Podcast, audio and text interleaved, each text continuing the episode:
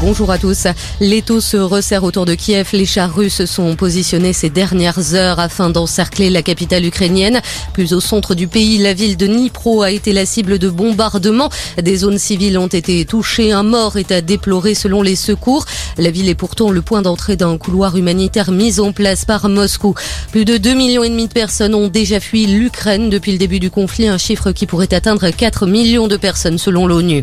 En parallèle, le sommet européen organisé à Versailles a pris fin hier. Emmanuel Macron a assuré que de nouvelles sanctions massives pourraient être prises à l'encontre de la Russie.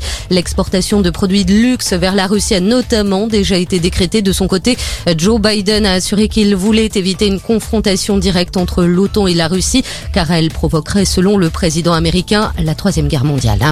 Dans l'actualité également, l'inquiétude autour d'un potentiel rebond épidémique. Olivier Véran, le ministre de la Santé, a appelé à la plus grande prudence face à une augmentation du nombre de cas de Covid.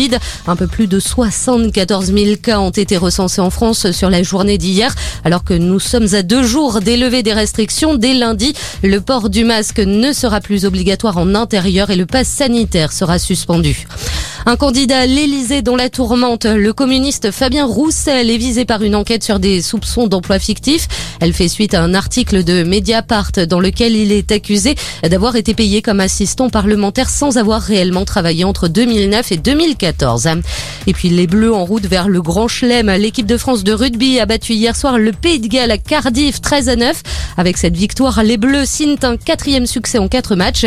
Il faudra apprendre le meilleur sur les Anglais la semaine prochaine au Stade de France afin de réaliser le fameux Grand Chelem, ce qui n'est plus arrivé pour les Français l'année 2010. C'est la fin de cette édition. On reste ensemble pour un prochain point d'information.